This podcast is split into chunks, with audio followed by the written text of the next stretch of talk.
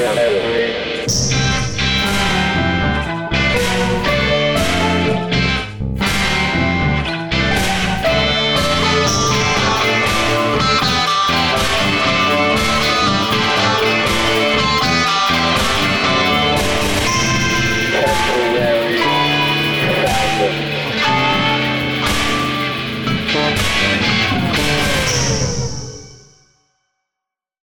Hello there, welcome to MSG 10, where, as you know, if you listen regularly, we get a guest on to talk us through a movement, a scene, or a genre in 10 songs. Um, if you are listening to this on your podcast player of choice, um, really recommend going to our website, which is infrequency.co.uk, or our Mixcloud, which is mixcloud.com slash tempfans, both of which are free and both of which you can listen to this in its entirety with all the songs. Uh, legally, and, and the bands get paid because of some licensing Mixcloud have. I, I, read it and I forgot how it works.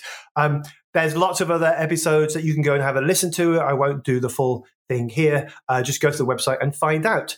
So, today's guest, um, well, musician, DJ, and lots of other things. Um, bands such as That Petrol Emotion, Everlasting Yeah. Um, it's Raymond Gorman. Hey, Raymond, thanks for coming on. Hey, yeah, how you doing? Not too bad, although listeners will probably realize this is the third episode in a row where I'll be talking about being in a room that's 40 degrees and, and, and regretting it. And I don't get I don't think I get any sympathy from it. Um, you do because we, we experienced it last week, so we, we finally have um, we can compare it to something. um, I, but that's the thing now. Now that now that the UK has, has, has done it, and there's air conditioning where I live. I live in Spain, so generally there's air conditioning. I know that all my friends back home sort of had it worse, but only for two days. Anyway, I'm digressing. Um, Raymond, thank you for coming on. Um, before we get into things, what is the movement or the scene or the genre or, or what are we talking about today? Um, we're talking about a club in uh, Derry, Northern Ireland, um, called the Left Bank that I started with two friends, John O'Neill or Sean O'Neill, and my friend Mickey Rooney, and it started in the summer of 1983 when I had returned to Derry from university after kind of being away from Derry for four years and found myself at a loose end and just a, a kind of couple of very fortuitous events. Um, nothing was really going on, and I'd been away. Like at university, there'd been quite a, there'd been quite a lot of. Um, it was only like thirty-five miles away, but there was there was more going on there than there was in Derry at the time. I mean, bands really still weren't common, but if they did, they, uh, a few bands came to our university, like Dexys. I saw Dexys Midnight Runners uh, play to maybe 35, 40 people. Like, oh, wow. This is 10 weeks before Geno was not, was number one. So we'd already bought Dance Stance and we, we loved it, you know, and we couldn't believe that they were playing our university. It was a bit of a coup to get them. And I think because Kevin Rowland had the Irish background, uh, he was quite fearless, I think, about coming over. But actually, where, where I was at university, it's kind of midpoint between Derry and Belfast. Um, it's like the second it was the second university in Northern Ireland, and it should have been built in Derry, but for political reasons, they decided to build it on a swamp halfway between Derry and Belfast. but so that's where I went. But it was really good because you're close to like there was like two um, seaside towns, Portstewart, Portrush, where all the students could live. And coming from Derry, where you know I'd grown up as soldiers on the street and all the paramilitaries and all the nonsense that was going on, and to go up just 35 miles away, and there wasn't, I didn't see one policeman the whole uh, four years that I okay. was. Okay, well, We'll, we'll, we'll get into that in a bit, bit more detail slightly later. Um, also, I'm going to say this only once, just be, just for that crappy thing of balance. Um, Jose going, oh yeah, I was, I was, chatting to a mate the other day. Uh, I've got lots of fr- friends who I've accumulated over the years from Northern Ireland, and it was the first time I said, oh yes, I'm going to do a, a podcast about Derry. He went, Londonderry. I went, oh okay, oh yeah. Some people still recall it. So uh, for once, I'm going to say Derry slash Londonderry, but for the sake, sake of this show, I'm just referring it to Derry as Derry because it's a lot easier. Um, so what? So we're in we're in Derry, and what's this scene that we're going to do? What's what's what, what's the thing? Well, basically, it was uh, John O'Neill was on John or Sean, as he uh, changed his name later when in that Petrol Emotion days. He had the undertones had broken up basically, and I think like the end of 82 or maybe the middle of 82, 1982. So he, he was at a loose end and he was really, I think he was down in the dumps really. He was a bit depressed, you know, I mean, you know, the undertones had kind of run their course, but he was back in Derry and he, he was thinking, well, what the hell am I going to do now sort of thing. And then he met me and I was just like full of enthusiasm for music and, and life basically. Uh, I think he found that quite inspiring and we were just playing stuff to each other. And I was really into a lot of uh, like electro and early hip hop, and just more so, maybe more a lot more avant garde stuff uh, than he was. Um, whereas he would have introduced me to maybe like Rolling Stones LP tracks, you know, the earlier stuff yeah. from like uh, between the buttons, that sort of era, which I mm-hmm. I had a Rolling Stones greatest hits, but I hadn't by that stage sort of investigated all the albums and stuff, mostly to do with money because I grew up on 45s, seven inch singles, which were, you know, uh, I was a bit of a sort of pop kid in a way. I was like, I kind of came of age during the kind of glam era. So that's kind of my starting point in music. I mean, we didn't get, my family, we didn't get a record player until I was like 12 so okay. like the first record, the first records I bought were all glam, you know, like Bowie, T Rex, Roxy Music, The Sweet, Gary Glitter, things like that. Okay, fantastic. Okay, fantastic. So, so the two of you got together. He yeah. he had his moment in the sun. Was that yeah. a bit of a loss? You you you just come back to Derry and you decide to set up a what? Set up a nightclub. Well, we, were just hang, we were just basically hanging out. So we're playing music all the time, and then just had an idea to try and do something, you know. So we used his name, obviously. We used John. Like we went to this place called the Venue, which is where the Left Bank uh, was actually took place, and it was basically like the best sort of disco, what we would call a disco in those days. You know, like like a, you know a decent set of decks, and it had lighting system and everything, and it was a really good venue. It's kind of on the edge of town, so it was pretty accessible to everybody on the on the what we call the Derry side, not the not the water side. So like Derry is divided by a river, the Foyle. So everybody on, and even like on the water side, and you could still, you know, it's it wasn't impossible to get there. So it was like it was a really actually a very good venue. So we went there, and you know, because of John, they they were very keen to have him on board. So I think if it just had been maybe me going, uh, you Hi, I've got some record. I've got a bunch of I've got a bunch of forty fives, and I, I really want to have yeah, a disco I doubt night. whether they would have let me do it by myself. So it ended up as like the three of us, me, John, and my other friend Mickey Rooney. So we kind of pulled our record collections together, and um, and that was the start of it, basically. So I even wrote. I mean, I was complete. I don't know where I got all this stuff from, but I even wrote a manif- manifesto. I think it was it was the challenge because you know if you if you went to a disco like anywhere in Ireland at that time, you know, you had these kind of DJs who were, you know, like a bit like Steve Wright in the afternoon, you know, just talking rubbish and usually with a kind of fake kind of fake American accent as well. You know, oh, so actually properly introducing all the songs. Yeah, you know. yeah, they would. Yeah, so I mean, it seems like this is something that somebody just reminded me about the other day. I completely forgotten about it so like if you did go to a club, even the ones where they would, you know, you'd be lucky if you played ten good records the whole night. So you'd be hanging on for these ten records, you know, that that, that you were really, really fond of, and then you'd have to put up with the rest of the chart fodder or whatever. So we wanted to oppose that. So I even wrote a manifesto for the first night of the club. it sounds really embarrassing now.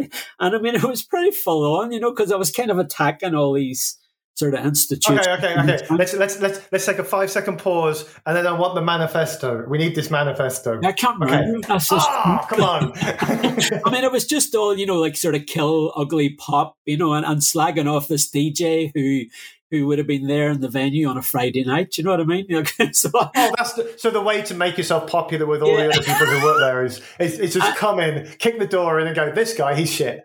Yeah, exactly. I mean, it was completely tactless, and I mean, I think he might have even seen the manifestos up because we, we printed it off. excuse me. we printed it off on A4, and I put one on it on every table. You know, so when everybody came in, and uh, they didn't really know what to expect and stuff, and they're reading this thing, and it was like, whoa, this is pretty serious. no, I mean, we'll, we'll we'll get to the first track in a second, but that also sets you up for a massive fall. You know, if you come in and there's a piece of paper going, we're going to smash the preconceptions of what music is. We're not going to play any of that boring stuff. And then you put on something semi shit. It's over, right? yeah, yeah, no, definitely. But I think I think we had a, a, good inkling. You know, once once people once the kind of word got round, um, you know, because there was there was a like I always kind of hung out with like quite a lot of uh, like in these kind of I wouldn't call them gangs because there was like loads of, of girls there and stuff as well. But you know, our crew that would go, you know, like everybody went to a particular bar in the town. So the people that went to our the bar we went to, you know, you're talking about 20, 25 people, and maybe you've got like two or three sets of like 20, 25 people. So, I mean, the first night there was maybe 75 people there. So you knew, and you knew a lot of them were into kind of alternative music. They weren't just in the chart fodder. So you knew you were on safe ground. It wasn't like we were, you know, trying to battle against an audience that was already established. You know what I mean? We we kind of grew it all organically. So people were completely up for it from the very first record, you know. Okay, okay. They're, they're hearing stuff that they're playing in their in their home that they don't hear on the radio. Maybe hear it on John Peel or whatever, but nowhere else.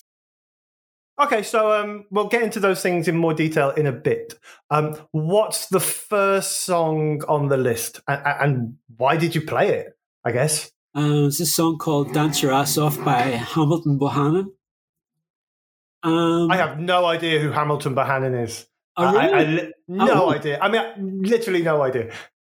Really? Oh, wow. I recognize I recognized the track when I was listening to it earlier, but the name yeah. is well, nothing. Later, later on, that Petrol Emotion, we actually covered it. I mean, we just kind of knocked it off as a B side one time. We weren't even planning to put it out, and then the record company heard it, and they wanted to, so they put it as a kind of sort of double A with a song called Swamp. Uh, it was on Polydor Records, but Hamilton Bohannon was very much seventies. I mean, he had he had chart hits um, maybe maybe four or five. I mean, very much, but very much geared towards the dance floor. So it's kind of like it's an infectious, like an infectious kind of beat, and quite repetitive, but just with like punctuated with like um, loads of chants. Oh, like there's a lot of chanting and stuff like that there, and just kind of hooky things to really hook you in. And uh, like for example, the Tom Tom Club and Talking Heads were would always reference Hamilton Bohannon. I think that's maybe where.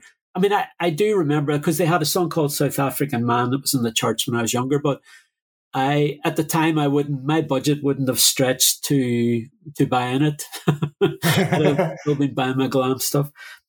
So um, okay. I didn't buy well, it until later. Okay, well, I mean, um, this is the only time I'm going to say this, um, and I promise I won't say this again to, to everyone who's listening. If you are listening on our Mixcloud or our website in frequency.co.uk, you're now going to listen to Dance Your Ass Off by Hamilton Bohannon. If not, you're going to hear something go bloop, bloop, bloop, and we'll be back in a bit. Regular listeners will know that when there's a, a venue involved in this movement, scene, or genre, I always ask the same question. So I'm going to ask the same question now. Um, like if you said to me, what was the Lord Raglan in Wolverhampton like in 1990, which was the indie nightclub I used to go to, I would go, right, well, you walked in the bar. It was a bar full of 17 year olds with stripy, with stripy t-shirts and long jumpers. And there was a door at the far end. We weren't allowed through that door. We had to go and queue outside to get into the, the late night bit. Um, regulars and women were called in early first because that's what they did. And then if you were lucky, you were you managed to get in. You walked into a sticky dance floor. Um, to the right was a bar that mainly sold cider and blackcurrant. Um, uh, to, just to the right of that was the I'm going to say the DJ cage because it was a cage. You could go and make requests, but Vince would generally ignore you and just put an Ocean Colour Scene anyway. And in the back corner where the light sort of disappeared and it, all the spotlights would disappear into this sticky, smoky floor, there was this cloakroom run by, by a woman with a beehive. I just remember the beehive and I don't remember anything about it. Um, what can you remember about what this place looked like. Right? Where's the toilet? Was there like a, a big stage? Was there? A, were you up, up high? Were you down low? Was it a fire trap?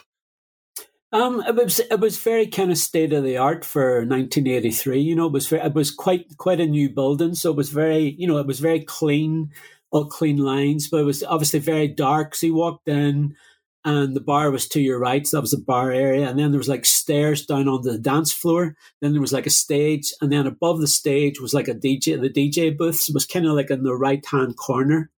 Yeah. And there was like a little ste- uh, set of three steps or whatever up to the booth. So you could only really so get two those people three steps, Huh? Those three steps. Was there always was there always a queue of people coming up to ask for something? No, people. The thing with it is, after very quickly, people didn't. People knew not to ask for requests. I mean, we we we asked. I think we we sort of just put the word around. We said, look, you know, please trust us with what we're going to play. You know, if you if you want to request, like, tell us when we're out. Because the thing about it was there was three of us, right? So we took turns uh, doing DJ. So I would go and do the lights there was you could do the lights as well. So I used to enjoy doing the lights. So I'd do the lights sometimes, or else you could just go out and have a dance for a while as well.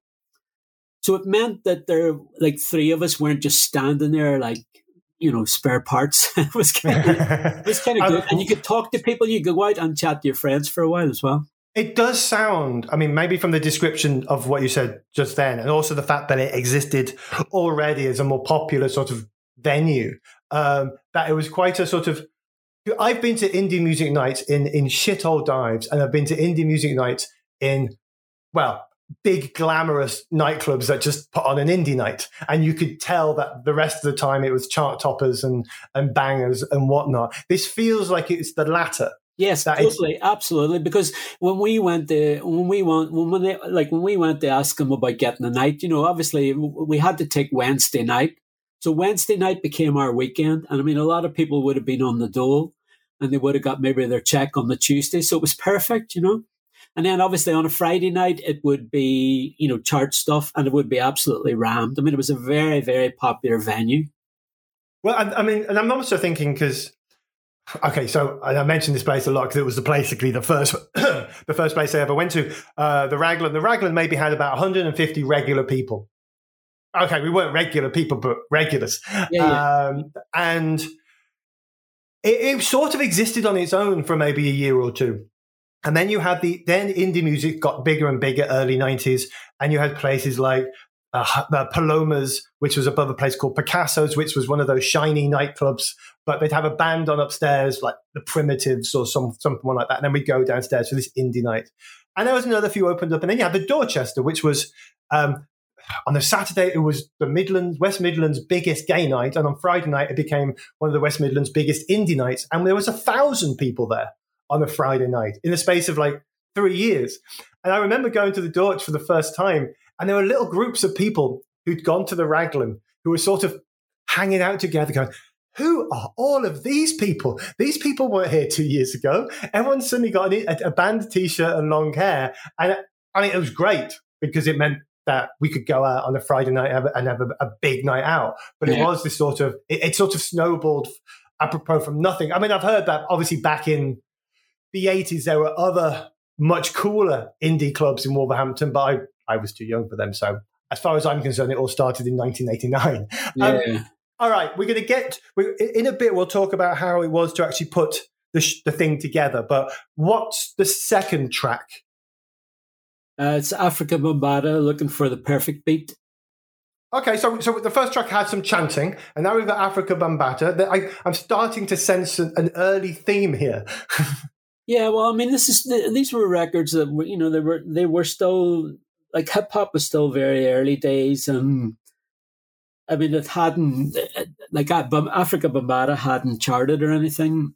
I mean, Planet Rock obviously was has become recognized now as one of the kind of one of the very early sort of classics of hip hop.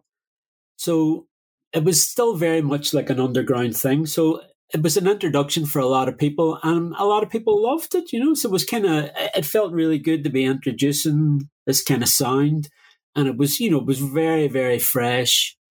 We hadn't um, really ask, heard anything I, like I, that before. I'm going to ask this about most of these songs now. Was there a certain time of the night this would come on? No, I mean we really would mix it up. You know, you would get like um I mean, obviously we'd try and keep it quite dancey, but we did we did play like rock songs as well, as you'll sort of find out later. I mean, and, and this was around the time as well, maybe not represented by the the music that I've actually picked, but I mean, you know, if you would have said what did the crowd look like, it was kind of there was quite a lot of proto goths there. You know, that would have been around that time. You know, so you would have had like I mean, my girlfriend at the time was quite gothy, and you know all this uh, like my sister, people like that, they, they had the kind of soap in their hair all sort of teased up quite high and stuff, you know. A lot of them look like sort of Siouxsie and the Banshees or whatever. A lot of backcombing, a lot of crimping. A lot of backcombing going on, a lot of patchouli oil, that sort of thing, you know. and a lot of black clothes. But, you know, open minded. They weren't like, they just, they, they weren't coming just to hear, you know, goth music, which we couldn't cater to it. You know, there probably wasn't enough, you know, music to play for the whole night by that stage anyway. So, you know, it was people, you know, people just were, you know, a lot of people, I would say there are probably people there that maybe never even danced as well. Do you know what I mean? They just loved the music. So they came there just to listen as much as anything else, you know, because I mean, when you think about it now, for a lot of younger people, I, I, don't know, music seems to be like a kind of background thing for them. Do you know what I mean? It's not something that they put their full attention on anymore. When they're listening to music, they're obviously doing something else as well. And that yeah. just wasn't the case then. Plus, the the venue being a, a fairly new um of in a fairly new venue, it had a fantastic system, it had a really really great PA system. So I mean, everything sounded fantastic, you know.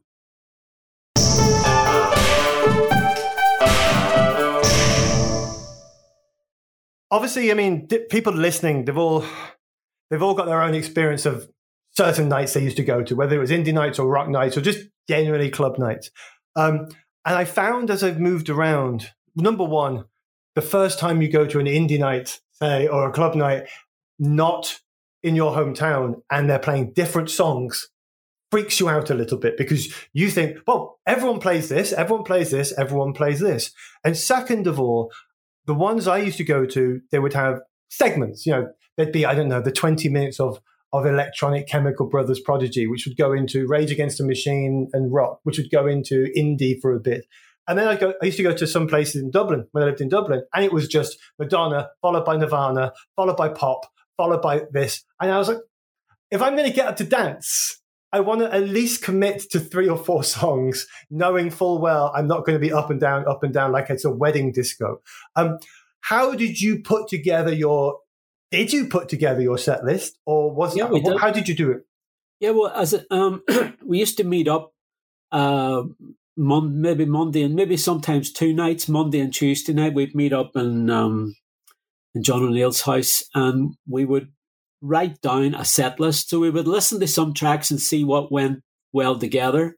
And as you say, we would, you know, if you're getting up to dance or whatever, we do like two or three dancey ones, then we'd maybe do uh, you know, there'd be like a more of like a sort of rock one where you could dance to, but it wasn't like dancing per se. Do you know what I mean? So people could do their um, their chicken dance or whatever.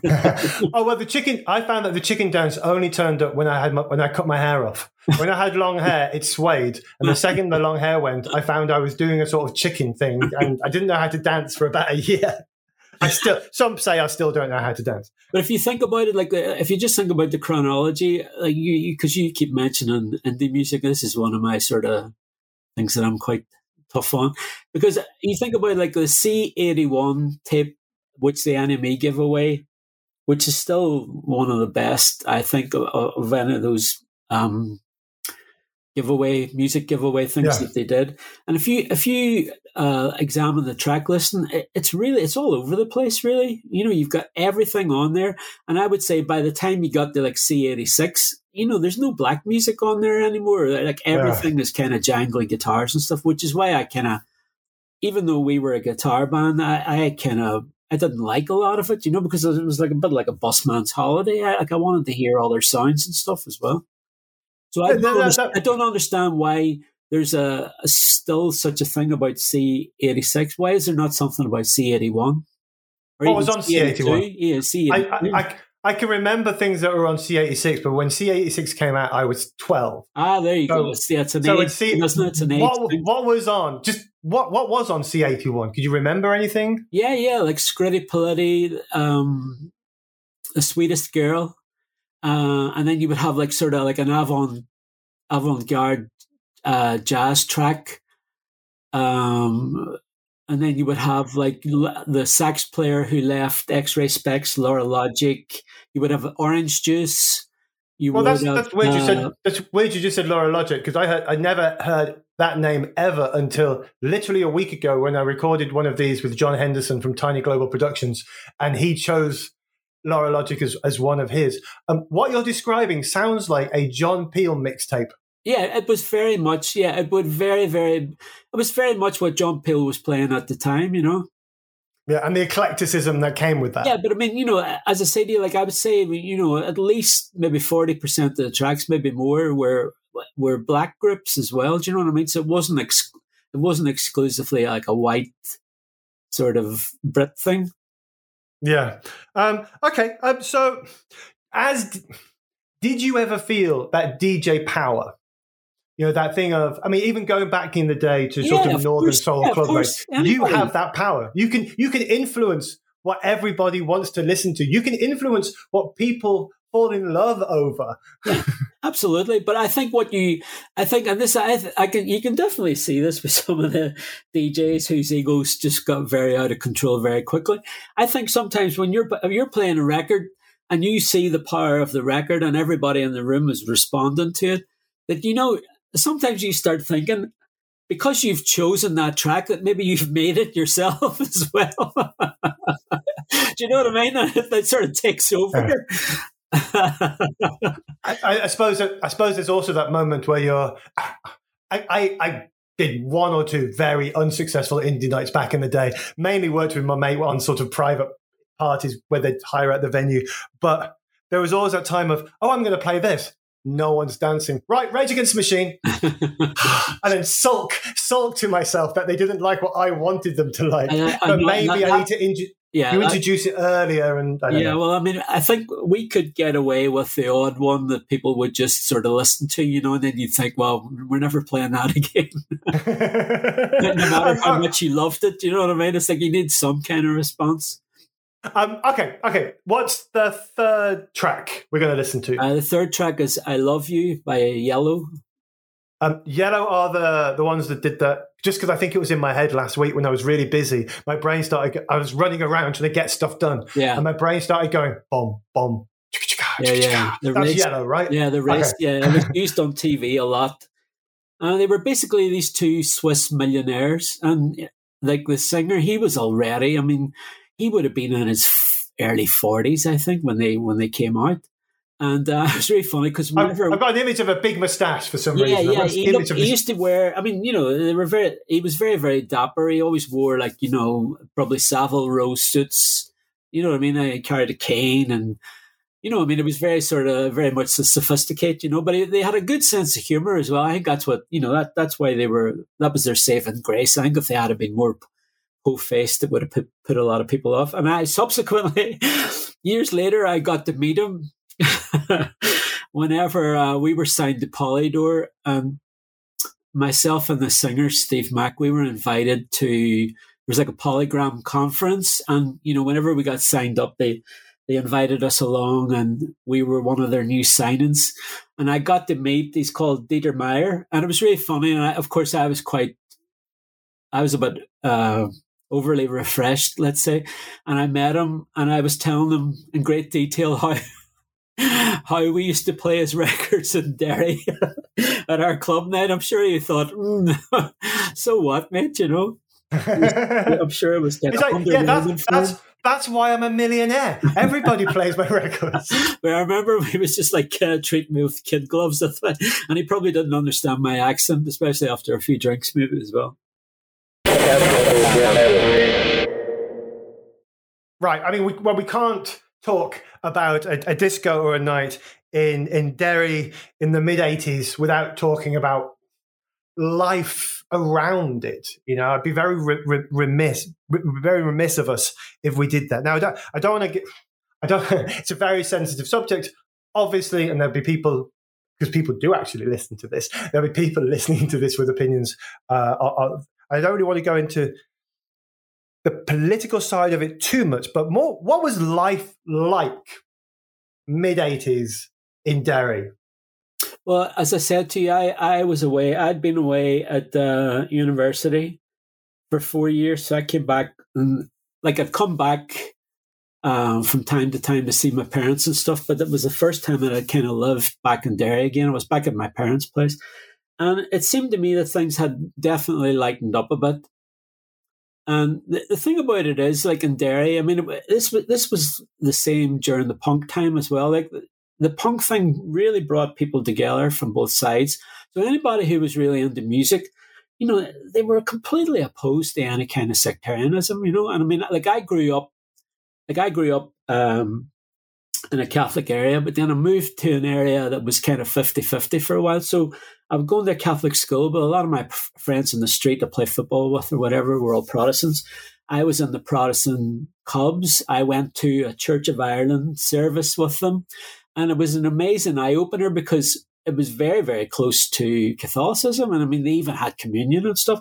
So I was, I was very lucky. I was shown at a very early age and I had loads and loads of Protestant friends that there's no difference. Do you know what I mean? So I had yeah. a really good kind of overview that a lot of people didn't have if they didn't leave their area or their ghetto or whatever, you know. And I think that's still part of the problem is that the people that kind of per, like keep everything going, they've never mixed with people from the other side, and they have a warped opinion or a warped view of what they're like or whatever. Do you know what I mean? And so for us, I mean, we had everybody came to ours. You know, it was was people that were into music. You know, the people that are into music, they don't care about religion. You know, nobody was religious anyway. Everybody had thrown away all the sort of conditionings that they'd sort of been beaten into. And I, and I imagine even even just just going across to, to most people's experiences, whether you're from a small town, uh, a tiny village, or, or a big city, um, a lot of people who got into alternative music, especially before it became massively mainstream, um, did it because they didn't feel they fitted in with whatever was going yeah, on around I mean, them know, at the time. Yeah, absolutely, you know, like especially like gay people. I mean, uh, you know, the punk the punk thing really threw up quite a lot of you know a lot of the gay people were able to kind of come out because of punk, and they were able to meet like minded people as well. And they mostly would move away then, of course, because by that stage in Ireland still wasn't that tolerant. I mean, they wouldn't do that today. Now, there's, you know, gay people have their own scene and stuff now, and it's much more accepted than it was then. And it seems like a long time ago. But the thing about it was, there was always, like, obviously stuff was still going on, and there was still presence of soldiers and police or whatever. But to be honest with you,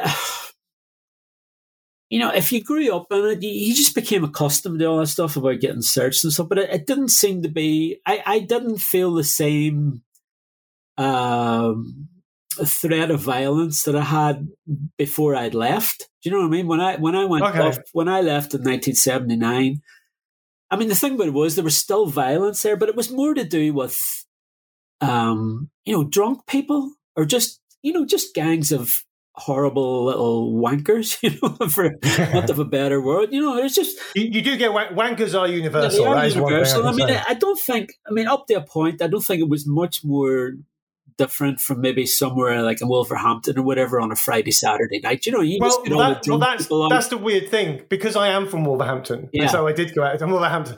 Um, and growing up in the UK in so I, I my school years were in the eighties. Yeah. Um, and I only really knew what was going on in Northern Ireland because my parents were quite political. They were very left wing politically, yeah. but they they told me what was happening. Yeah. Um, British TV under Thatcher didn't. No, of course there was there was nothing. And I remember a kid called Graham who came to, to came to our school, maybe the fourth year. He was a big Smiths fan, yeah. and um, this girl I fancied went out with him. So I, I didn't like him for that, but he was suddenly regaling everybody at, at, at this school about you know having to step walk past uh, soldiers on the street, and you know all and all of all of these tales that now I'm, I'm much more aware of. But at the time, we were all like, oh, "Tell us what it's like, Graham. We've never heard, like we'd never heard of it." Yeah. You know, it was it just wasn't on telly at all. Well, I mean, um, that was why we like whenever we did that petrol emotion that we would put information on the sleeves. You know, it was just it's just civil rights stuff.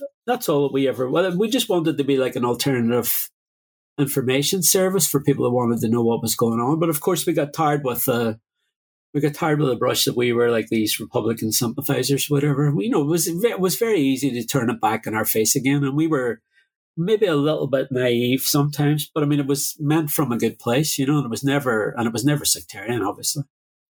Okay. Okay. No, but um, just one more thing before yeah. we go. I mean, you know, obviously stuff was going on still, but I can't remember for that.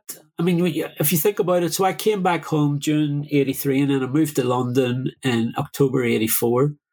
That's like 15, 16 months, whatever it is. And to be honest with you, I can't remember, like, there wasn't, in my, in my memory anyway, I don't remember like a big incident where something major had happened. You know what I mean? And then yeah. obviously when I, like I, I've lived in London since 1984. So stuff like Derry Girls was very interesting for me to see how they. Well, we'll we'll we'll get onto Derry Girls a little bit later. Okay. Um, pro- now is probably a good time to move on to the next track. Sure. Um, which is hip hop bebop don't stop. I don't know why I said that wrong. I'm literally just reading it out. Um, hip hop bebop don't stop by Man Parrish. Um, we, we're still in the dancey hip hop, right?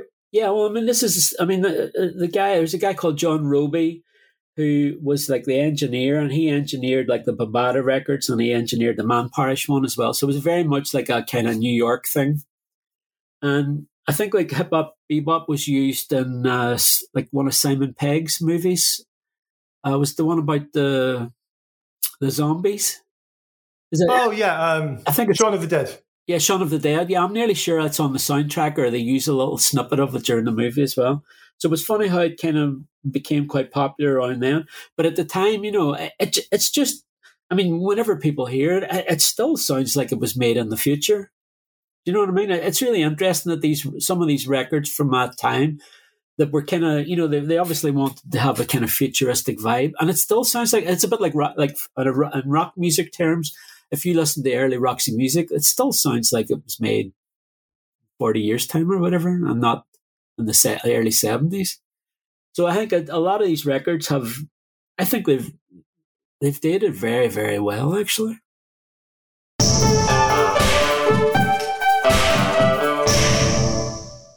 I, I cut you off a little bit ago because I wanted us to keep on track timing, but we were just moving into the idea of of say popular culture representations of the area of the time, and in particular, um, the the recent uh, big success, big smash um, TV show Derry Girls, which basically showed the life of a bunch of young schoolgirls li- living their normal life with the troubles sort of happening around them. Yeah. Um. So I mean. How representative? I mean, was this more representative? So, was everyone's life just this normal sort of the normal life of growing up and and, and boys and girls and, and boyfriends and girlfriends and, and nerds and, and, and, and punk kids and yeah. sneaking out when your parents aren't paying attention. There just happen to be soldiers around. Yeah, absolutely. Absolutely. I mean, I always say uh, if you want the representation of what was like growing up in Derry during the Troubles, I think Gregory's Girl, which is set in Scotland, I think that's a really good parallel. I mean, you know, if you can imagine like growing up in Derry, it was just like Gregory's Girl, but then you had all the army and everything going around you. And the thing about it was stuff like in the early 70s, in the 70s was the worst time. And, you know, at one stage, something was going off. There were like a bomb or a shooting every single day, or it was definitely a riot. But it, it kind of was contained in certain areas. So if you kind of stayed away from there, you were usually okay. But I mean, I had to go to my grammar school. I had to walk through uh, the Bogside um, every day. And so, you know what, you just couldn't avoid it. But I mean, it's interesting how um, how quickly you can just get used to all this mad stuff going on around you. And if ever anything really bad happened, there, there used to be this thing where if, if something really, really sad happened, then a really great joke would go around the town, like yeah, maybe a week yeah. later or something, because people had to have that release. Do you know what I mean? It's like Joni Mitchell always says, you know, it's like laughing and crying. It's the same release. I, I do think. I mean that that gallows humor. Uh, oh, you I go to you, somebody will tell you. Like when I, there was one time, one of my friends came to pick me up from uh, Aldergrove Airport, which is an hour and a half to Derry, and he told me jokes the whole way down the car. For an hour and a half, and every one of them was really funny. And I thought, well, that just never happens in England. I just I don't know anybody, any English people that tell me jokes. Oh, I think it, I, think it's because you were living in London. Um, I've, I've, I've criticised. I've got a lot of love for the south of. I lived in London. I lived in Brighton. I've got a lot of very good friends, some very good memories. But I mean, I'm from Wolverhampton, and it's a shithole, and we know it's a shithole. But I mean, my wife, um, she came to visit well, we, we hadn't we'd been together about a year. She's from Cork. Um, she was living in Dub, Dublin at the time, right? And she came she came to visit me in Wolverhampton. I'd gone back for like three months, and um, I was working a couple of hours in a pub, so she had to go and just kill some time. Yeah, and she was like, I was standing at a bus stop, and this old man just started having this really nice conversation yeah, with me, yeah. and then this woman on the bus started having this really nice conversation with me, and I was like, yeah, it's Wolverhampton. We'll we'll talk to each other, and it's still one of those places where obviously it doesn't happen anymore because there are no new jokes. But every night in the pub was just joke after joke after joke after joke after joke. And then I moved down south, and it was like, mm-hmm. No, I was mm-hmm. definitely yeah. There's, uh, there's, a thing in London that drives me crazy, and I mean, we used to make jokes about it. You know, you see these people. Usually, I would to say they're Irish, but this is from the kind of the, the late '80s. If you get on the tube at, at Heathrow, and you'd see these people, and they usually were Irish, or they just just got off the plane and they're coming over to see and maybe to do the work or whatever, and they're looking around to see who they can talk to, and every English person has their paper up. When when people used to read papers, and they were not gonna, they're not gonna um, interact with you at all. Christmas Day, we were living in Greenwich, well, back of Greenwich, Blackheath. Yeah part of London, and we went for a walk on in, in, Greenwich Park. And it's mm. Christmas Day; it's the afternoon. There are couples, there are families, there are people walking about in the middle of the afternoon. And I did that thing of sort of, we walk, you walk past, you sort of have a half look. and if, if they catch your eye, you're going to wish happy Christmas. Yeah. Not one single person in an no, hour. Everybody's terrified. Everybody's Whereas terrified. In Wolverhampton, you cannot walk to the shop on Christmas Day with someone, without someone randomly shouting, We're all right, mate, Merry Christmas, or, or, or shouting a bit of Slade at you. It's impossible not to. No, no, um, Derry, I think yeah. Derry, I think Derry's the same. I mean, like, people at Derry are just amazing. I mean, you know, as I said, if if anything really terrible happened, I mean, the way people came together and the way they looked after each other, I mean, I get, could get very emotional talking about it, you know, because there's there's a great there's a great sense of humor. There was a great heart there as well. And as you say, I love it when I go back and people are just chatting to each other, you know. And like my wife's Japanese, and she her and my daughter, they, they always get embarrassed with me when I when I'm out if I say hello to somebody. Do you know what I mean? And I'm like, what is your problem? Do you know what I mean? I'm just being nice. I'm just being civil. But I think there's only one time that I've really interacted with a stranger in all my time. Now I've been here 35 years plus. As one day I was going from uh, Beckenham to Victoria, which is a really nice train journey as well. It's really pleasant to look out the window and stuff. But I had this book, and it's Hotel, uh, Hotel California. It's about the singer songwriters in Laurel Canyon, and this woman, like about my age, she just went, "Oh, that book's brilliant, isn't it?" And I was like, "Yeah, isn't it fantastic?" so we actually had a conversation. That is the only time in all my time here I can't think of many other instances where you've connected with a stranger about, you know, like a book or something like that. So it was lovely as well. Like obviously I remember it vividly still, and I wish it happened more often. Um, now, obviously, before we get loads of, before one person tweets me with, "Oi, don't don't slag off London," I'm always going to slag off London. Um, I love it. I love to visit it. I lived there for four years. I don't think I could ever do it again. And also, no, most I, people I, who defend like I'm a, I'm most people Londoner now. I'm a, I am a. But most people who defend London aren't from London. They just they live I think that's what's good about it. You see, I think that's what's good about London. It's like we we don't feel we think that it's really apart from the rest of England. Really, you know, it's like because uh, I'd say to you like, of course I've got English friends, but not that many. I'd say most of them are, you know, like I've got second generation Spanish. We had like whenever we had a big crew around the time of the band, we had Canadians, Americans, French. You know what I mean? It was a real international crew. Scottish, obviously, as well. But I think whenever we were on tour, I think used to really enjoy going up north. And I mean, we were we would have been touring at one of the worst times as well, you know, around the miners' strike and stuff. So we saw how uh, communities were were completely de- uh, decimated, and you would be amazed as well at how how many second generation Irish people that that were really happy about that petrol emotion. I think it helped them to give them their they helped them with their identity. I think a lot of them were struggling. A lot of them had gone to school and were getting grief because you know their their, their parents were Irish, and you know during the the bombing campaign and stuff, you know they were getting a lot of grief, and they were you know, they were trying to find their, their identity. They were struggling with parts of it or whatever. So I think we really kind of helped them actually. I think that's one of the things I'm sort of most proud about the about the band actually. Okay, okay. Well, we'll, we'll revisit the band and, and stuff like that in, in, in a short time. Sure. Um, um, I'm, I'm, doing what I never do, which is keep an eye on time. Yeah, yeah, mainly ahead, because ahead, a, a, a, couple of times in the last five episodes, I've gone, oh, it's two hours. We really need to get to the second track. Um, what?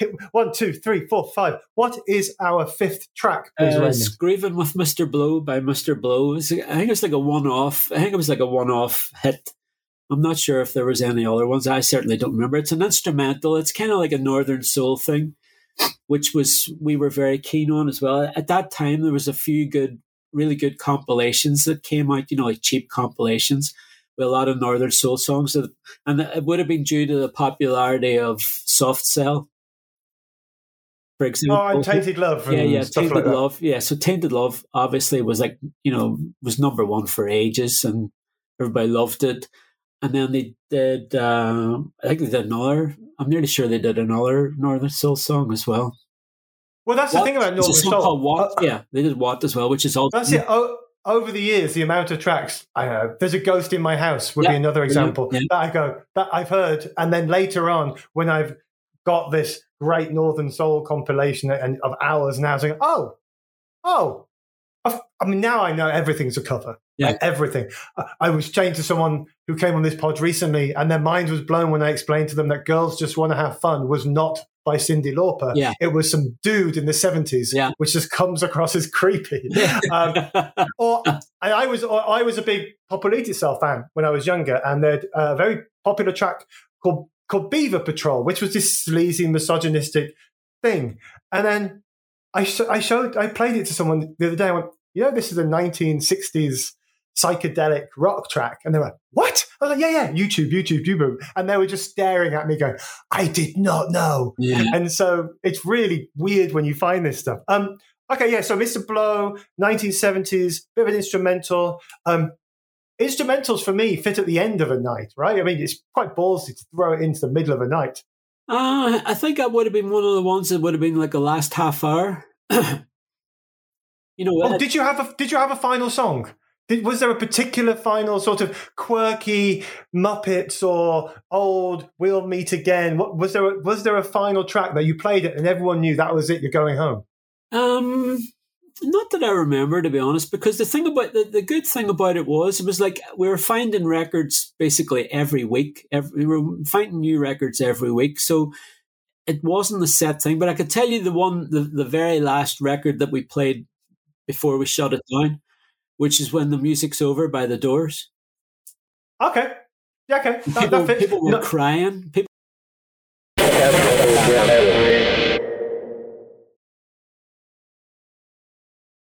If you asked me to, to, to give you a list of bands from Northern Ireland, you know, Undertones, uh, you guys, uh, through to Ash, etc., etc. Um, was there anything? What was going on mid '80s? Um, not necessarily just in Derry, but even surrounding? Who were who were the ones coming through? There, there wasn't. I mean, I think it had kind of died down a little bit after. So you had the initial kind of punk thing in Northern Ireland. You had like all the Belfast bands. You had Undertones and the Moondogs and Derry. Moondogs got a TV program. People have seemed to have forgotten now, which is just incredible.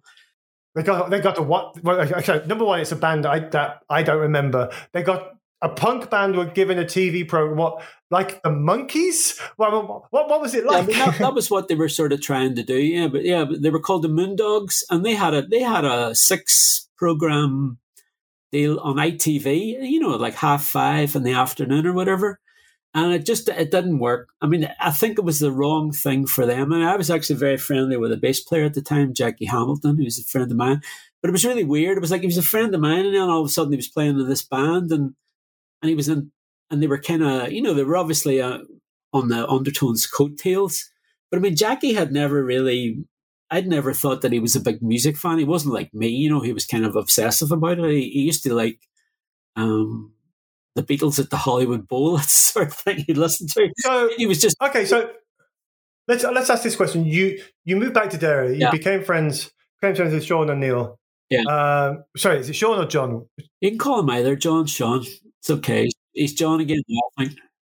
Okay, made friends with Sean slash John O'Neill. Um, were you a fan of the Undertones before that? Yeah, yeah, I was. I mean, I, I was at school with Damien, who's a guitar player. So me and Damien, like Damien's the person I know uh, longest. We were both at like primary school. We started the same primary school, and both. So that was when we were four. So I've known him since I was four, which is pretty incredible. And, and when did you start? When did you decide to form that petrol emotion? Was it this this year or so of playing tunes at the left bank that sort of rekindled or, or gave you an idea? Or was it was it a lot later on? Um, no, no. I mean, whenever, like, I mean, I was encouraging John. I, did, I didn't think he would, like, I mean, I was playing in this other band called Bam Bam and the Collins. So I'll tell you a little bit about them there and the local scene. They were like the, I, I'm biased, obviously, but I think they were the best band. And they lost their guitar player. They'd already been going for a while. And then their guitar player, I forget what happened, we moved away for a while or something. So they asked me to start playing guitar. And I'd always wanted to be in a band. It was really funny. I'd actually given up. I'd actually given up thinking anything was ever going to happen. It was really funny. I thought I was only 22. I thought it was too past old. it, man. I thought you it was past too it. old. It's, it's just ridiculous, actually. So I ended up, I was in Bam Bam the Calling.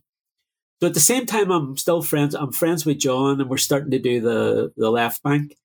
So he sees me in this band, and I think he saw something in me that I maybe didn't see in myself, you know. So he, uh, what, he, what did did you own a van? Was that it? You had the you had a van? No, I didn't actually go. I mean, whenever I joined Bam Bam, they actually had this guy who was their manager. I mean, they only, and he he he was in charge of their accounts and everything. So I sorted that out pretty quickly. This guy was just he worked in a shop or something. I was like, well, why has he got your money? You know. So anyway, I sort of took. I was a little bit older than them. They were two, three years younger than me. So I sort of took charge a wee bit but we were we were um, we were picked we were showcased for uh, Northern Ireland TV. There's a little thirty a really great little thirty second clip of the band at that time and the kind of lineup that I was in. We had an extra percussionist, so if you can imagine, it's a kind of cross between Adam Ants and the early Echo and the Bunnymen. That was the kind of vibe. So it was a really really really good. And you know we had our little we had our little audience. So John and his wife really liked uh, this band, Bam Bam the Calling. So he approached me not that long after. He was getting, you know, when I first met him, he was a bit down the dumps, and then playing this music and enjoying the, the left bank and enjoying its kind of little success as well. It really fired him up again and it started inspiring him. And he approached me and he said, Look, I've got a couple of songs. Would you like to, you know, play and let's see if we can get something going again? So I, I was actually in two bands and doing the, the, the DJ. So I mean, it's still one of the happiest times of my life, and one of the most creative times as well.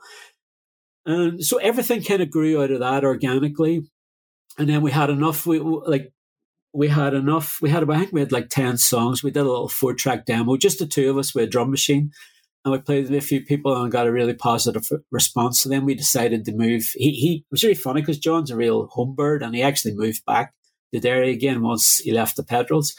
And uh, he said, "Oh, we've you know we've got to go to London if we if you know if we want to make it, if we want to have any kind of chance, we're going to have to move to London." So I was kind of, to be honest with you, I didn't really want to move at all. I was really happy there. I had a girlfriend, and I'm sure if I'd have stayed, we might even have got married or whatever. Who knows? But you know, I was very happy. So it was interesting that we were uprooted and went and went away. But it, it was the, definitely the right thing to do. But Bam Bam continued. They followed us over to London. They made a couple of records and they supported us quite a few times in in London and we all still hung out and stuff. So a lot of that crowd, I'd say half there was a there was half the crowd from that left bank days. They some of them moved to Manchester and some of them are still there now. and the rest of us we went to London. So there was a big kind of exodus after the left bank finished. Very quickly before we get to the next track, just because I've heard this story three times, and also when I did my cursory Wikipedia research beforehand, it popped up again. Did Paul Whitehouse audition? Yes, he did. Yeah, he did. Yeah, he did. Okay, because yeah. I heard that story, I was like, this sounds like something he'd make up. This sounds like a Paul Whitehouse joke. No, no. Uh, the thing about it is, you know, we didn't know until he said it, and then as soon as he said it, I was like, of course. Because I remember, I remembered him, you know, but obviously he wasn't Paul Whitehouse. Then he was just this funny yeah. guy. He, he, I mean, he had quite a good voice, but he he was doing like um. I mean, I remember he was telling me at the time that he was doing like a sort of Elvis impersonator and doing karaoke in the in pubs in the East End or whatever, you know. Um, but the thing about him was he was hilarious. So I mean, you know, he was. See, there was part of you really wanted to kind of get him in, but we just knew he wasn't right. You know, he just wasn't the right person. But then we, you know, obviously we didn't know it was him until he said it. But the, the thing about it was he, he, whenever he did say it, it was the time that they had Feargal Sharkey on, and Sharkey completely, if you look, if you watch it again now, Sharkey completely cut off his anecdote. He could, he didn't even finish saying it. Because I think yeah, Sharkey, there's a there's a bit of bad blood between Sharkey and the rest of the undertones. So unfortunately, so I, I thought it was a bit petty to be honest, him doing that, you know. But there you go.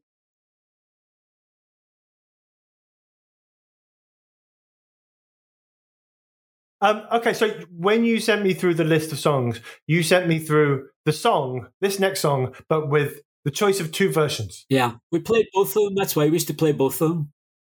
Ah, uh, well, not the same night, right? Yeah, sometimes. Yeah, you could put you could. Okay, you could play the both. Well, we're only gonna we're only gonna listen to one. Yeah, yeah. Um, what's the song and which one are we going to listen yeah, you to? could choose which one you want to play. Well, I mean, the Eddie Grant one is the original, and obviously it's in a lot of ways it's richer. It has like horns and stuff, so it's really kind of really really funky. Whereas the uh, the Rockers Revenge one, again, it's kind of in the same mold as Perfect Beat and Man Parrish, and might even have John Robie as the engineer as well. Um, well, I mean, at this point, I'm not. I'm not even going to say which one we're going to listen to. I'm literally just going to choose, probably based on runtime. Yeah. Okay.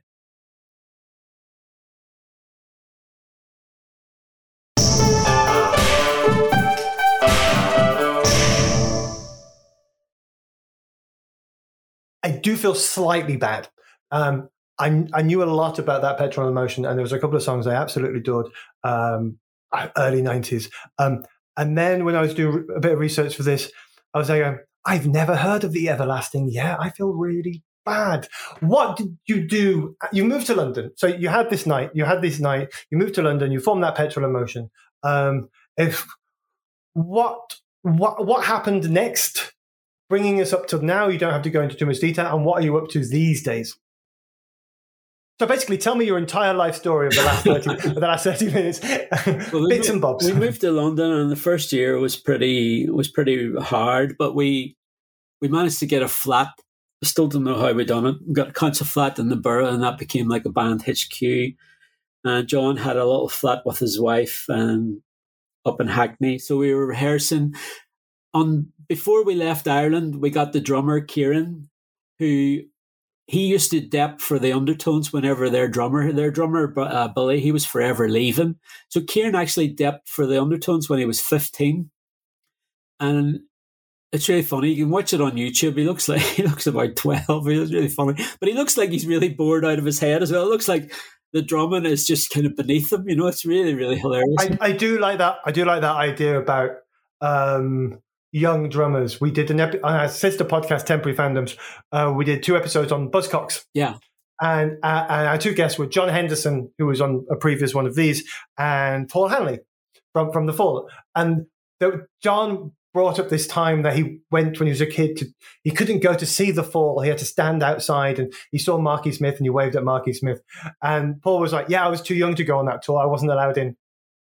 Well, yeah, well, like it was really funny because I think they had the kind of lie for Kieran, but he, I mean, he looked so young and stuff as well. But just funny, you're asking me about going to see the undertones. I, I used to go and see the undertones, but again, I, I looked younger than I was, so I couldn't. Like my friends used to get in, they used to play this place called the Casbah, but it was basically like a porta cabin within a building that had been already blown up or something. So you could stand outside the porta cabin and hear perfectly well. You didn't even how young outside. we've had we've had American guests on in the past, and we've talked about how um, I know if I was 17, I could probably still go and see bands at the local indie nightclub or whatever, get away with it. Like they didn't check IDs that stringently back in the early 90s, especially if it was an, an alternative type place. In the US, 21 or nothing. How young did you look, Raymond, to not get in? Well, back in an idea. I got when I like I'd been going to this pub for about a year, year and a half, and I actually got thrown out on my 18th birthday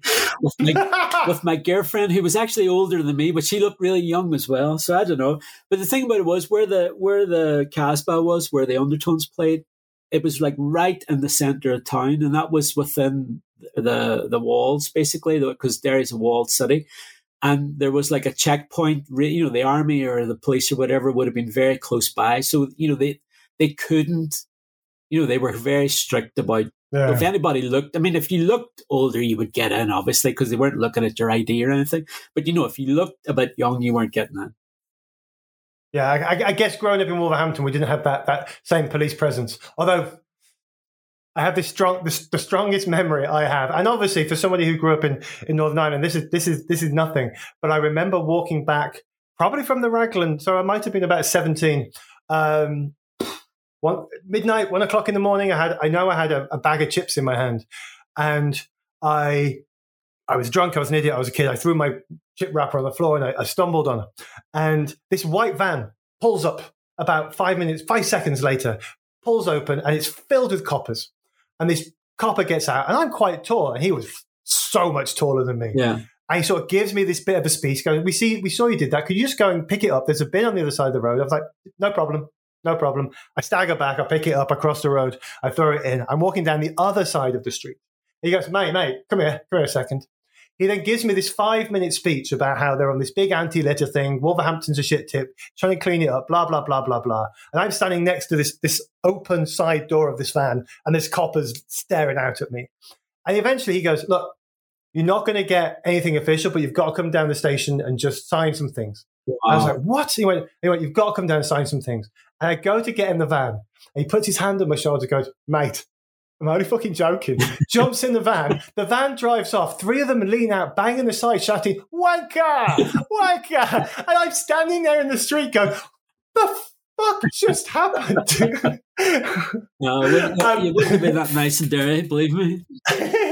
um, okay, okay, okay. I digressed with a personal anecdote, which is not what this, this thing is for. Um, well, so we got we got to That Petrol Emotion. What we'll do is we'll do the next track, and then we'll carry on with what happened afterwards. Um, we're moving. Oh, we're moving into more my era or my type of thing next. Um, what have we got? A confusion by New Order.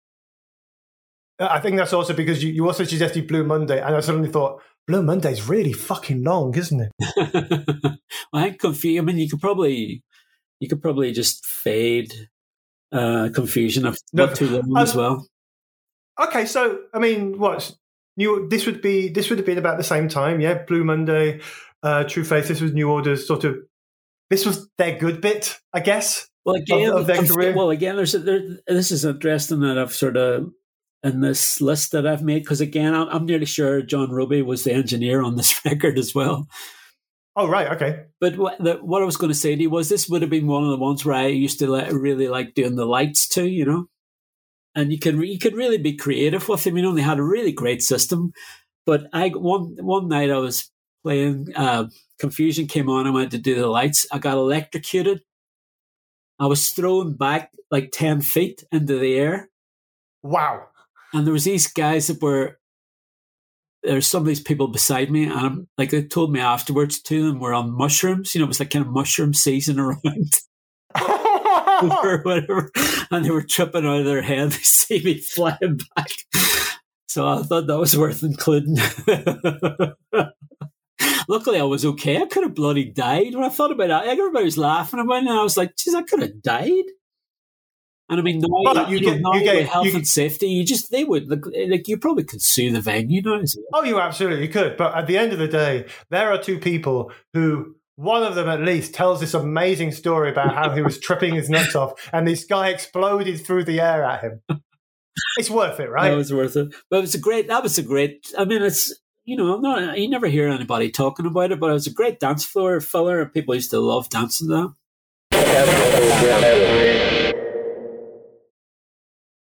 I got into, I'd like to think my musical tastes were developed by a friend called Cy Wollaston. Hi, Cy, if you're listening. Um, I got into a bit of indie music, but sort of gateway bands like The Wonder Stuff and things like that. And then Cy gave me a tape. And this tape had like The Wedding Present, it had Lard, it had um, Half Man, Half Biscuit. Uh, it had Gay Bikers on Acid, which was really important for me. It had that, had that Petrol Emotion. Um, they gave me around about 90. And I remember um, Sensitize was on it. And that was it. I went, I went and got Chemo Crazy the next day. It was a brilliant, brilliant album of that period. Um, so that's when you came in. You, that's when you came into my world, Roman. All that's when right, you came into my world. Um, but by then you'd gone more poppy, right? That was when I went back and listened to, to, to earlier albums. This was definitely a very poppy album. Yeah, I mean, it was our second record for Virgin, and um, I think Scott Litt produced it, and he he'd done REM, and I think he'd had a memo saying, you know, we need hits. We we knew we were under pressure uh, because the record before End of the Millennium uh, was made in very very trying circumstances because basically the night that we went to start recording uh, Millennium and John or Sean O'Neill uh, told us he was leaving. So you can imagine it was it was pretty horrendous actually because it, I, I I still can't. Wait, so he told you that you, you go to record Yeah. it. Uh, Does he tell you beforehand, I'm leaving after this? Or does he just say, go- I'm off? Right, so we go away. So we're away. That we, we went to Rockfield in Wales where we'd done Manic Pop Thrill, the first record. So we, this is for the third record now. We went back to Rockfield where we had really good memories and stuff. First night, so we're there. Put all your stuff in your room. Go and have a drink or whatever. And he tells us that he's leaving. So it So, so you've got to record the album. no. This is before we start recording. No, uh, no, but what I mean is, he, he says, did he say he's leaving and then he goes? Or does he say, I'm leaving, but let's do the album? Yeah, well, I mean, we, we were going to record, so we, like we weren't going to tell him to go home. Do you know what I mean? Plus, No, but but that's but that's that's the even weirder thing I know. because you've got to then record an album staring at this guy Yeah. going, "Fuck, man, what the fuck?" I know, and you can imagine what. The, I mean, I couldn't listen to Millennium for many years, and actually, one time I remember trying to about two years, two three years after it had been released. I remember trying to listen to it one time, and then I just broke down in tears. I couldn't listen to it for years and years, and now I can because I've got actually a bit of objectivity on it now. So you can imagine the, the record was made in quite very trying circumstances, and luckily the songs were good. Uh, so then we almost broke up. I had I got into a bit of a state. I mean, I'd been kind of caning it quite a lot around that time. I was in a bad way. I kind of half sorted myself out, and Damian took over on guitar. So that was brilliant. You know, we, we just like it was kind of seamless, just having one. The one great guitar player leaves, and another one's just there. So he, he just took over. And by that stage, Kieran and myself had kind of taken over this. You know, we were getting writing more songs or whatever. So it actually worked out okay. We went and did an American tour, and we by that stage we had all the songs that became Chemicrazy, and then we went to LA to record it. So that was the opposite of Millennium. Everything about that was kind of pleasurable. And obviously, we knew we you know we knew we had to come up with uh, like hit singles. So you know we had Sensitize, Hey Venus, uh, Tingle, and then we had Abandon as well, which did really well. There was like a remix of Abandon that, that was like the first thing that was released, and uh, Andy Weatherall did a remix of it, and that was quite successful. So that was a great time for us, you know, it was a really good time because Yeah. we could have very easily broken up. For sure, for sure. Um, okay, okay. Um, and so, well, we'll, we'll skip it. I know that you've the band sort of carried on for a bit and, and, and then did split. You and m- most of that petrol emotion, half of that petrol emotion. Uh, well, well, it's like four of us from the last lineup.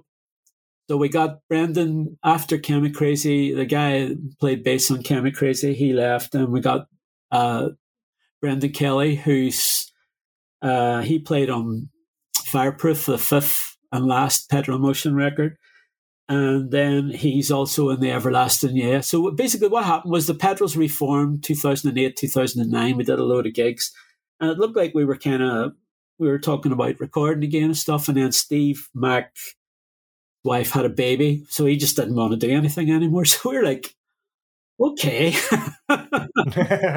we decided we'd carry on, and I would do most of the singing. But it was kind of like we would have everybody singing, so it was kind of unison and not any focus on a on a singer or whatever. I saw you in oh, 2008, 2009, all tomorrow's parties. Yeah, yeah, the My Bloody Valentine one. My, yeah, the, yeah, the one, the nightmare before Christmas. Yeah. Um, I, I remember I, I, saw you at that one because I remember going back Petulant.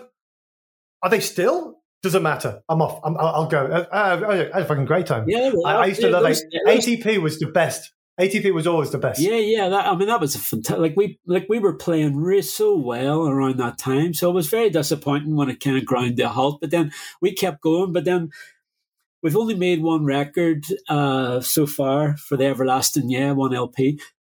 But two of the members have had loads of health trouble. I mean, both okay. of them are fine now, but it wasn't looking good for a while.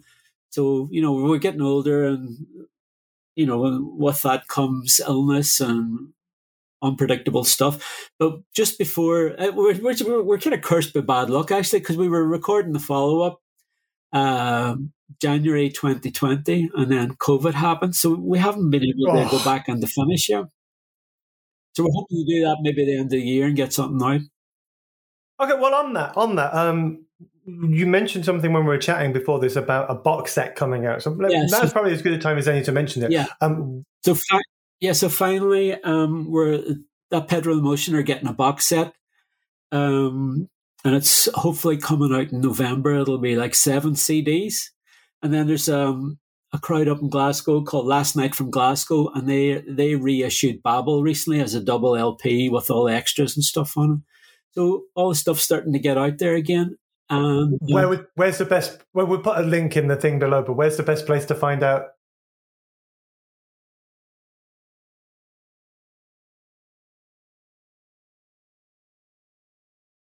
Um, well, the the the box set, it hasn't been. I don't think we've actually done any publicity for it yet. But what what it is, it's going to come out on Demon Records, who put out our first record, but they're now owned by the BBC. So it's quite interesting. Yeah. What? Yeah, they're owned by the BBC. so hopefully, I mean, this is probably you know this is a bit of an exclusive. I mean, they, as far as I know, they haven't done any um, publicity so far. Okay, so well, I mean, if, if, if, if, once there is a link or whatnot, we'll update everything below. Yeah, yeah, but, um, if, you're if, you're listening, just keep keep it. Yeah, keep an eye out for it. Um, okay, let's move on. Um, what's next? Velvet, the Velvets uh, Needle in the Haystack, just a kind of Motown stomp and classic. And we used to play quite a lot of Motown in the left bank as well. But, you know, but threaded through all the other stuff, you would have had kind of classic soul, Stax, and um, loads of Motown. Just like, you know, like 25 Miles, Edwin Starr, which kind of is Motown, but it's also kind of Northern Soul as well. So anything that great sort of stomp and beat. And I mean, you know, Motown still just makes everybody happy. So it's always a good, it was a good floor filler.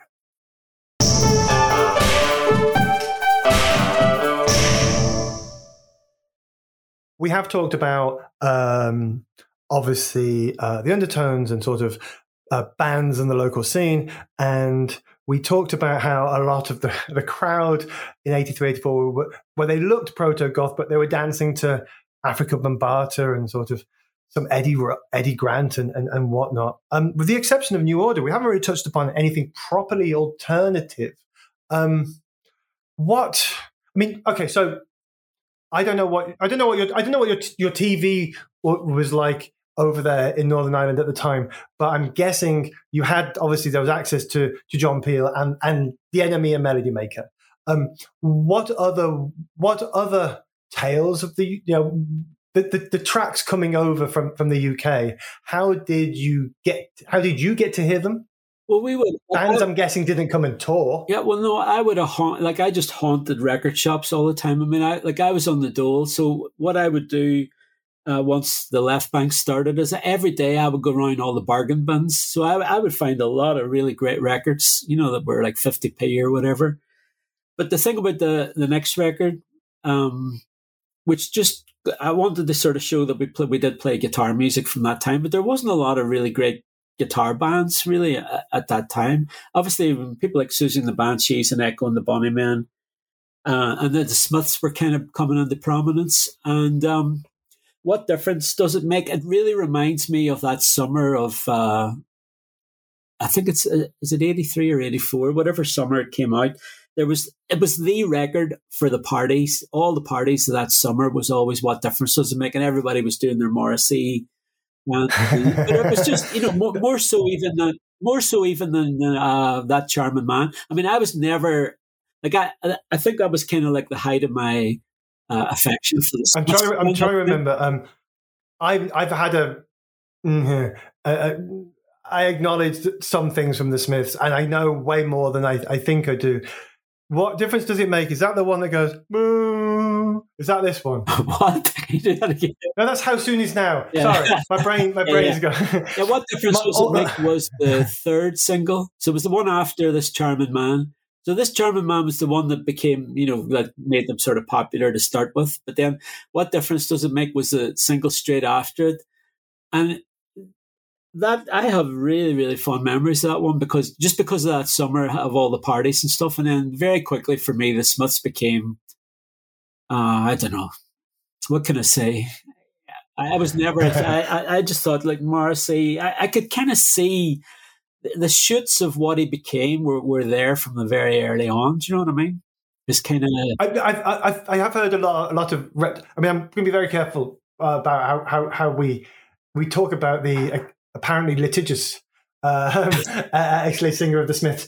But um, yeah, I've heard a lot of people say that there was stuff early on that um, sort of rang bells. Um, for me, it was like I said, they weren't my thing. No, they, they weren't really my thing. I, I, very quickly, I got. I just remember the. I remember the dance. I just remember turning up at the Raglan one Saturday, and something an old Smith track came on. There was always a Smith track or two, and then three guys, one of who became a very close friend of mine, afterwards came up, all with a blonde quiff, all with a grey cardigan that was touching the floor, all with a yellow daffodil sticking out of the back pocket, and all did this this dance that can only be described as sweep the floor in front of you and behind you with your arm. and I just stared at it, going, I don't know what's happening, but they're very popular with the girls.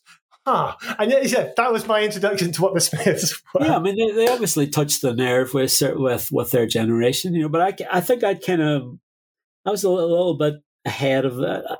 It seemed I don't know. I, I just didn't get it as much as everybody else did.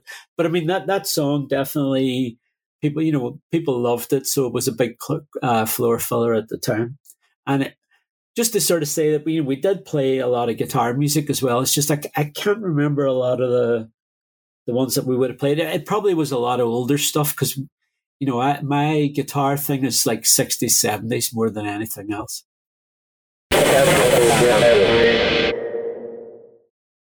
Okay, so um, I mean, this is the final part. Um, we've started to realize over the last few episodes that finishing on the tenth track rather than playing the tenth track, then coming back and me going, "That was the tenth track." Bye.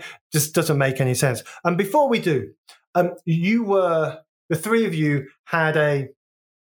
I'm not going to. I'm not even going to use the word uh, successful or popular. You had a night that was important to the people who came. Yeah. And did you ever find you had even one day a moment of minus celebrity based purely on the left bank? Like you were there in a there in the local cafe and someone went, ah, oh, you, ah, you, ah. Yeah, yeah, yeah. I mean, I always say to people, I felt, I felt more like a rock star uh, playing for Bam Bam and doing the left bank than I did in Petrol Emotion, to be honest. because it really did. It, it really connected me with a lot of people who are still friends with today. For example, I did this really, really good. Um, there was like a in the local radio station, Radio Foyle, There was like a weekend course where you could learn how to, you know, to make a program, and it was in the days when you know you did like edit with tape, tape edit. Mm-hmm. Um, there was a guy on that, and he, and he he had been to the left bank, so he knew who I was immediately. You know, so it was that thing. It was the first time in my life where people like, I know who you are. You know, and then they, you know, they really they were very happy to make your to become friends, and you had a lot in common from like straight away. You know, so it was great. Well, I, I do find we we touched upon it before, but um, I mean, for me, uh, people who are into music, and I don't mean this in a sort of pretentious way, but people who are into music, um, music is what connects them. Yeah, absolutely. And, and you find, I don't know, it's like all the people who I knocked about with in the early 90s, who I bump into occasionally when I go back to Wolverhampton, um, none of us have changed that that much. And I, I, it can't be an accident that we just happened to be mates then and we're still relatively similar now but we all had very similar music tastes and, and the music tastes informed the, the, style of a yeah, it becomes your tribe i guess absolutely, yeah, absolutely. For, for, some of us that music is, is an intrinsic part of the tribe and for some i find it's always a fleeting thing so there'll be people who are massive sort of britpop people for a year and then they moved on yeah. and they, they, they, didn't care anymore and i'm there thinking but, but this was my everything this this was how i made my entire social group when i was younger this is how i got out of going and working in that um, what was that job I had? That insurance company I was supposed to go and work at when I was 17. yeah, no, I, absolutely. I think music saves, it saved a lot of people's lives. It's so important. That's why I really hope that it's, that it's like that for this generation as well. I mean, my daughter, she, her, I mean, she's she's a very talented singer and she loves music, but she just listens to K-pop. She won't listen to anything else. I, I have found uh, I teach a, I teach a bunch of teenagers sometimes, and over the last six or seven years, very recently they're starting to give a shit again. Oh, really? Good. As in, maybe it's because they're they're doing it in a hipster way. Like kids are buying record players, and because they're buying record players, they're listening. They're listening to the record even if they're doing it as a as a hipster thing, they're listening to the record. No, but it's like it's the thing where you have a physical object as well, so it's not just like some information on your phone. Do you know what I mean? It's, you have a it's something tangible, and then putting a record on as well. There's something nice about that whole process. And I mean, I never thought I'd say thanks to Adele um, I've hated Spotify for a long time. I've avoid, I've tried to avoid it. The reason we put this on Mixcloud is so we don't really have to do the Spotify version. Great. I don't like Spotify um, either, really. I, I, probably miss out on a lot of stuff with. Um, well, the few times I've tried it, yeah. and, and I, I, my mate, I, we've got there's an account in the house, but I rarely use it. But the few times I've tried it, I've gone. This is the experience. There's a big button and it just shuffles everything. Why is this the experience? And I will say, reading that last year, Adele said to them, why is my album on shuffle for free, people? It shouldn't be on shuffle. I'm Adele. Put my album on in, in, in normal, format. put all albums on in normal format. And they're like, hey, Adele, thank you very much.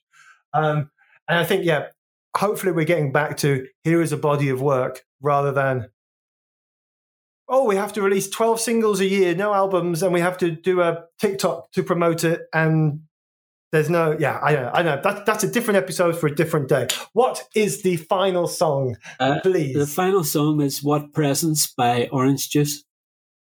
Ah, so we had "What Difference," and now we have "What Presents." Yep. Um, why? This is not the first time Orange Juice have been chosen I, I, I, on, like on one of shows. That because they, they were one of the, the bands that we really loved at the time. I mean, the, the under the Orange Juice had supported the Undertones uh, era about 1980, I think and John was really, really taken with them, and I loved them as well. So, um, and again, it's like a brilliant song that seems to have been forgotten as well. So, and it just really reminds me of that period as well. You can go through months without hearing a band be mentioned, and I hadn't heard Orange Juice be mentioned since I don't know since we recorded one of these back in November. Um, and I was watching something the other day, and it was a clip, and it was oh apparently Keir Starmer would like to would if he had to go to any gig back in the past, it would have been an orange juice one. I'm so wow. This is a random two days. This is a random two days. Um, say what you like about Keir Starmer, he's got good taste in music, and also picking orange juice. It sounds like it's a real one rather than Uh, yeah, I like Arctic Monkeys. Is it the Arctic Monkeys? Yeah, I like Arctic Monkeys. Uh, Um, okay, Raymond, thank you ever so much for coming on. Thank you ever so much for, for telling us about the time. Hope you've had a good time. I have. Yeah. Thank Um, you. We're going to finish on orange juice, and people who are listening, I'll put links in the doobly doo um, below this. But like I said, the best place to go is infrequency.co.uk. Keep an eye out for the, that Petrol Emotion box set, um, hopefully later this year. And um, yeah, see you next time.